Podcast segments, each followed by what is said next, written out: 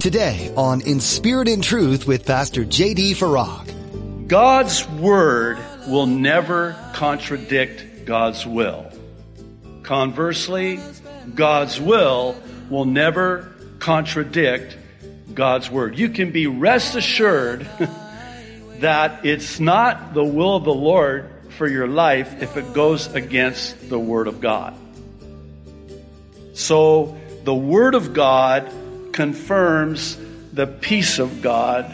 You're listening to In Spirit and Truth, the radio ministry of Pastor J.D. Farag of Calvary Chapel, Kaneohe. Pastor J.D. is currently teaching through the book of Colossians. Have you ever felt an absolute peace about moving forward on something in your life, only to find that it didn't necessarily line up with God's Word? As Pastor JD will teach you in his message today, the peace of God will never contradict the standard of his word and must go hand in hand together in order for it to truly be God's will. Now, be sure to stay with us after today's message to hear how you can get your own copy of today's broadcast. Subscribe to the In Spirit and Truth podcast or download the In Spirit and Truth iPhone or Android mobile app. But for now, here's Pastor JD in the book of Colossians chapter 3 with today's edition of In Spirit and Truth. For where envy and self-seeking exist, confusion and every evil thing are there. Satan, we know, is the author of confusion.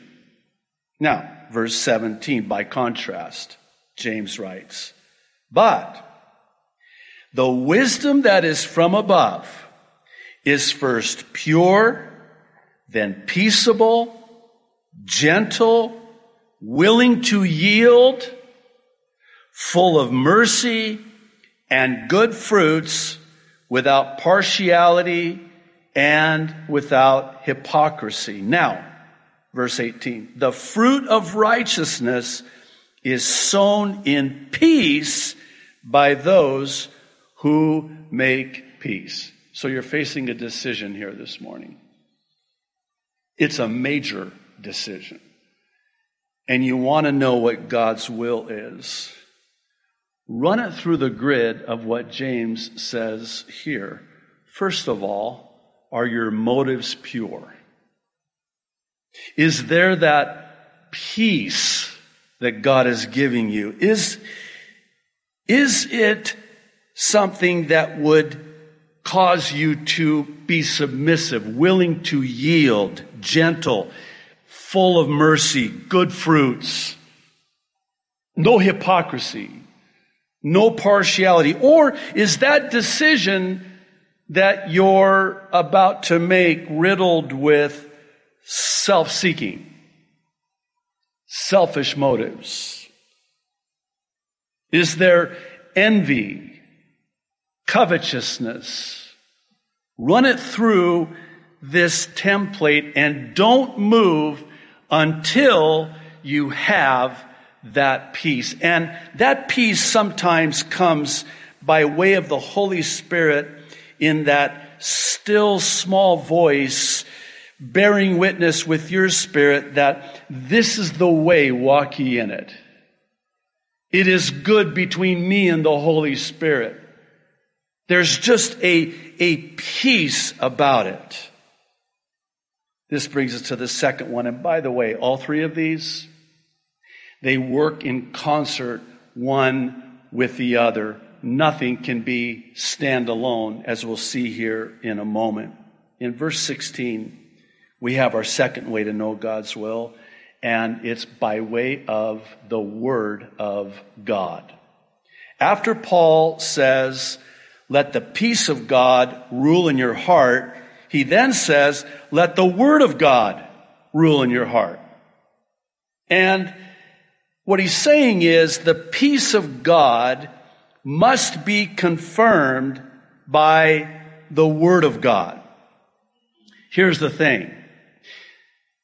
God's word will never contradict God's will. Conversely, God's will will never contradict God's word. You can be rest assured that it's not the will of the Lord for your life if it goes against the word of God.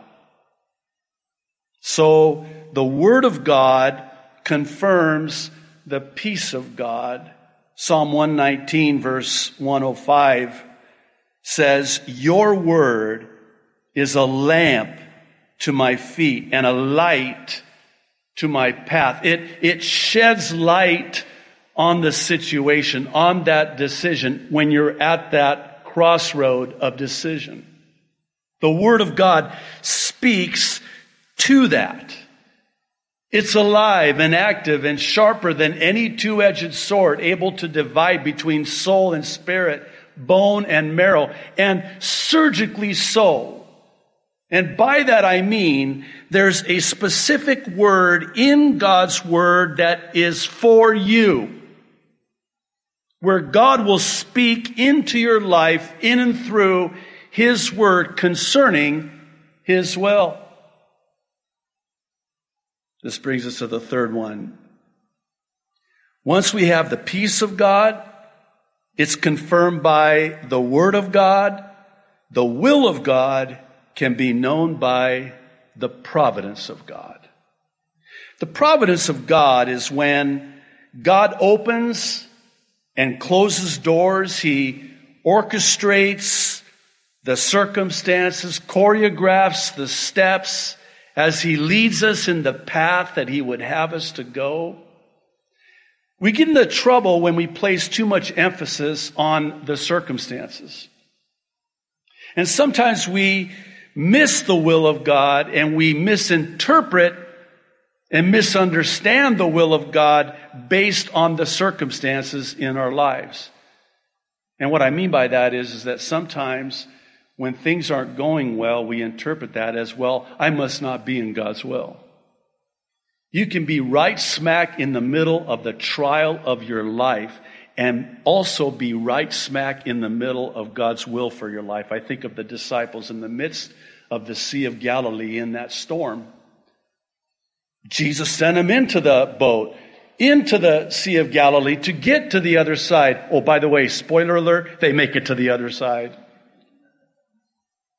They didn't think they were going to make it to the other side.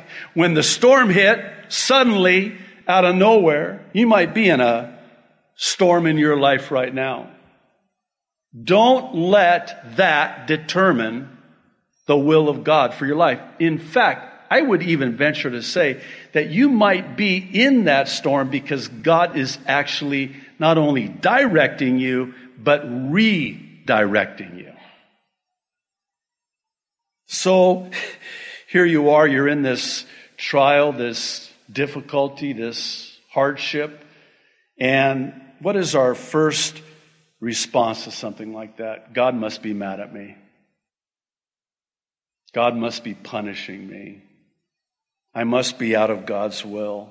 No, not necessarily. In fact, this might be the very thing that God has allowed in order to get you to where He wants to get you. The year was 2002. and that's exactly what God did in my life. I'm on the mainland.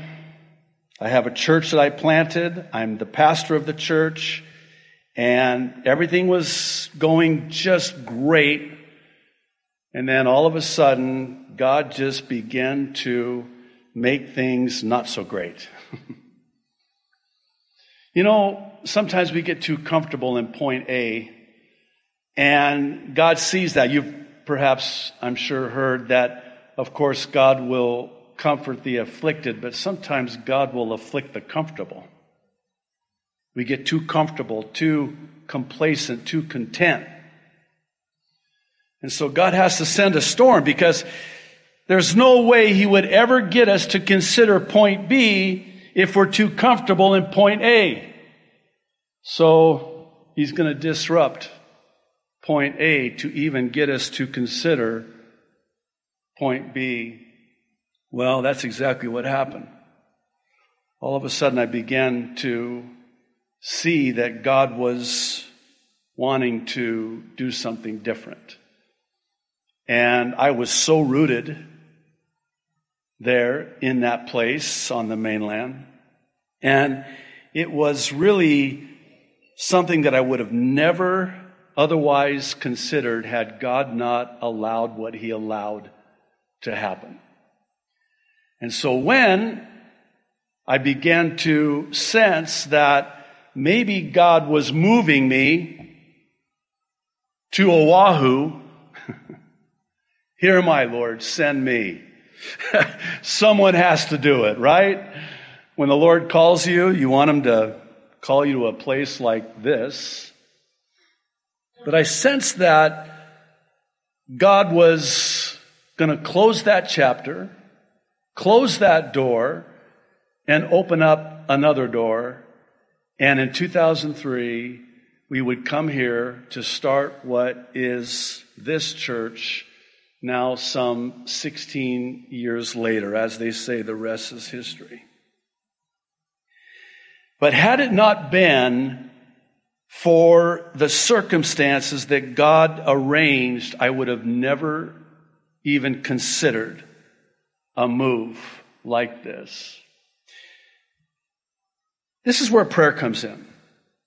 Such that we seek the Lord to reveal to us what His will is for us. This is Proverbs 3 5 and 6. I know you all know this well. We sing this, we memorize this. But I want to point something out in this that maybe you haven't seen before. Trust in the Lord with all your heart and lean not on your own understanding.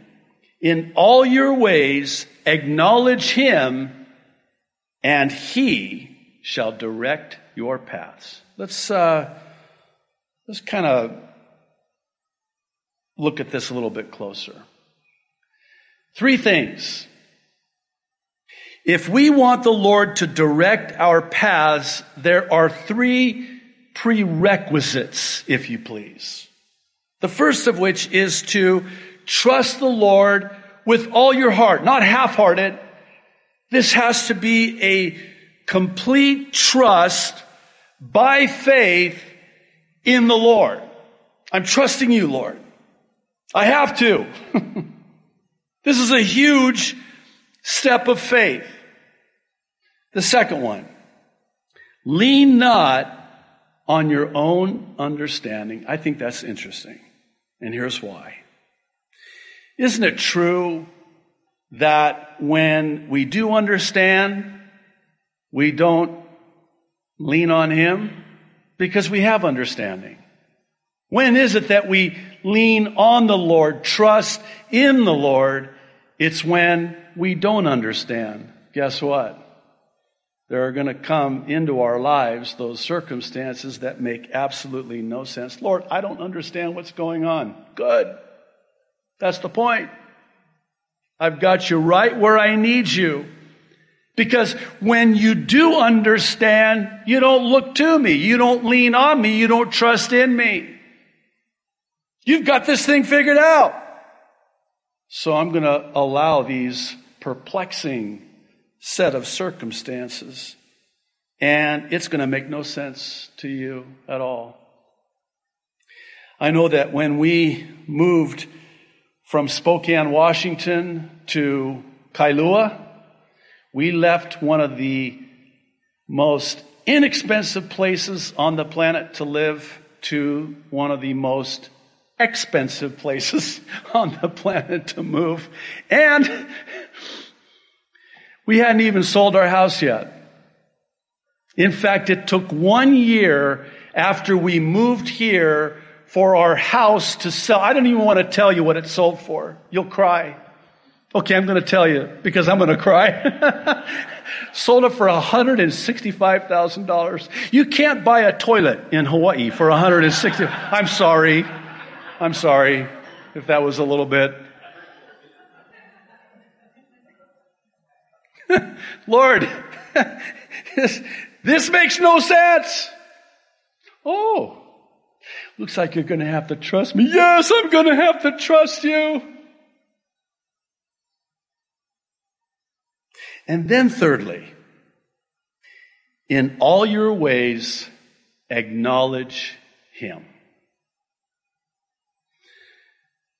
In other words, in all of the ways that you go, in everything that you do, acknowledge him, seek him. That's prayer. When is it that we pray? Isn't it when we don't understand? Isn't it when we have to trust? I mean, here we are in this fork in the road. And as Yogi Berra famously said, when you get to that fork in the road, take it. Thank you so much. That helps so much. Which way should I go, Lord? To the right, to the left? Should I move forward? Should I wait? You know, sometimes, please know that when we pray, God will always answer your prayer. But God will not always answer your prayer the way you want God to answer your prayer and at the time that you want God to answer your prayer. He's either going to answer with yes. I love it when he says yes. Oh, thank you. Hallelujah. Praise the Lord. and then sometimes the answer comes no. no, why not? I'm protecting you. And, by the way, we, we pray and God says no. It, it, I can almost imagine the Lord saying, You don't want to pray for that. You don't want that. you do not want me to do that. I've heard it said this way God will always answer our prayers the same exact way we would if we knew what He knew. And He knows the end from the beginning. And how many times in your life, in my life, have we thanked God not just for answered prayer, but for unanswered prayer? I mean, oh Lord, thank you so much. I, I keep a prayer journal. By the way, very, uh, uh, I, I really want to encourage you, if you don't already, to have a written out prayer list or prayer journal. I've been doing it for over 30 years, and I go back to that prayer journal and that prayer list, and I look at some of the things I prayed for, you know, like 10 years ago, 15, 20 years ago, 30 years ago, certainly, and It's almost like some of them I, I, I want to delete them and then I, I realize, wait, the Lord's saying, you remember praying that? Yeah, I remember praying that. Aren't you glad I didn't answer that prayer the way you wanted me to? Yes, Lord, thank you so much. It would have been terrible had you answered that prayer the way I wanted you to answer that prayer. So you're either going to get a yes or a no, or thirdly, and I hate this one. You're going to get a wait. I hate to wait.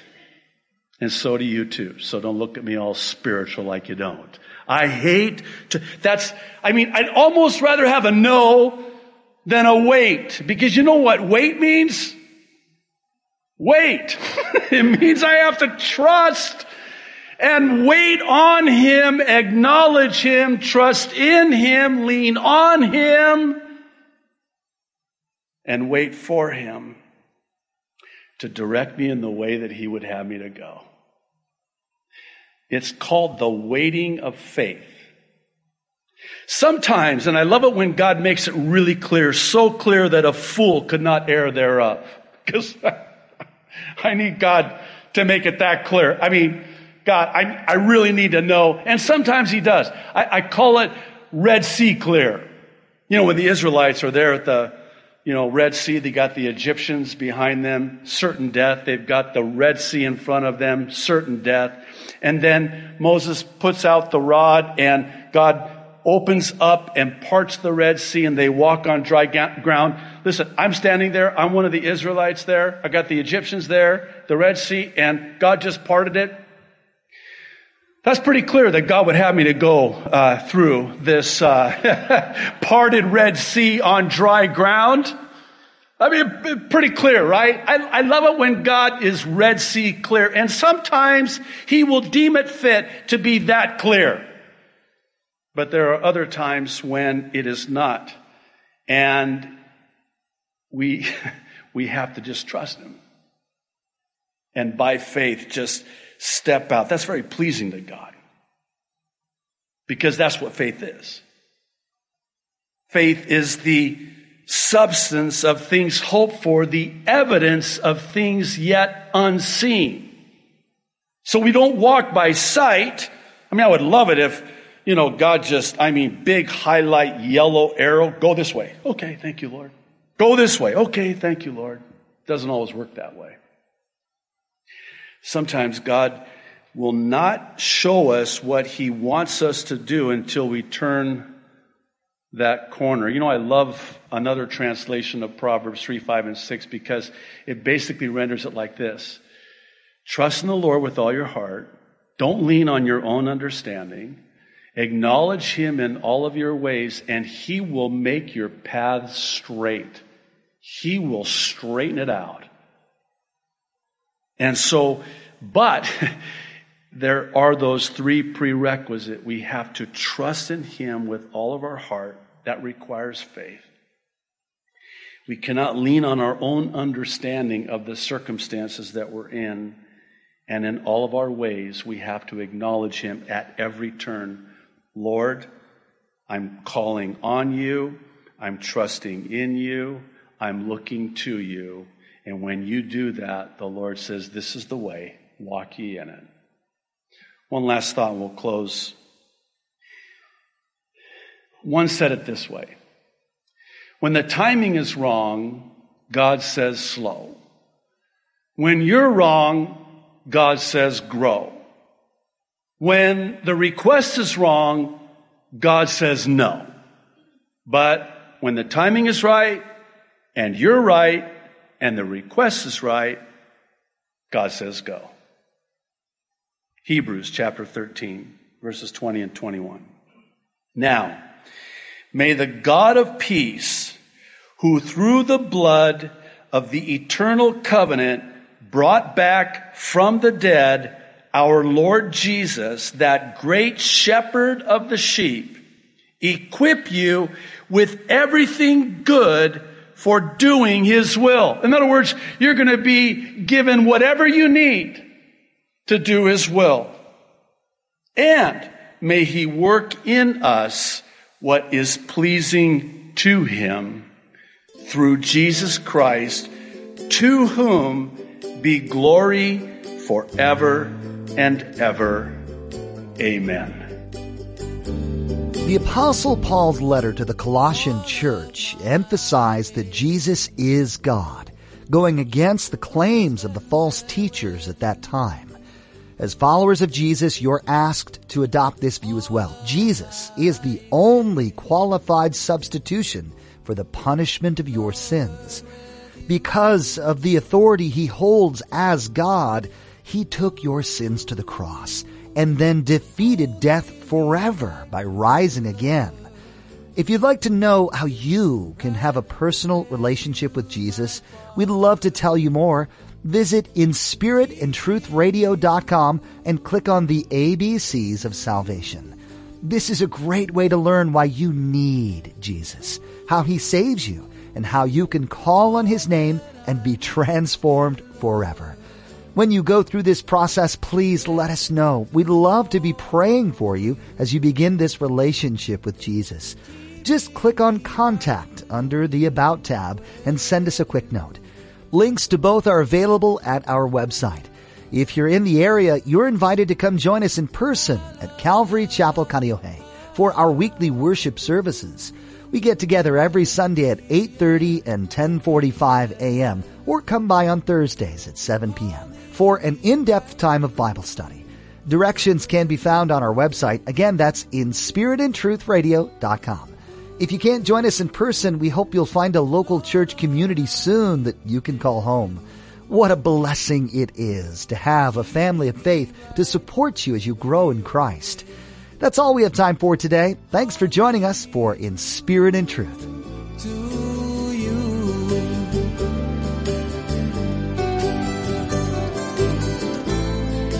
love.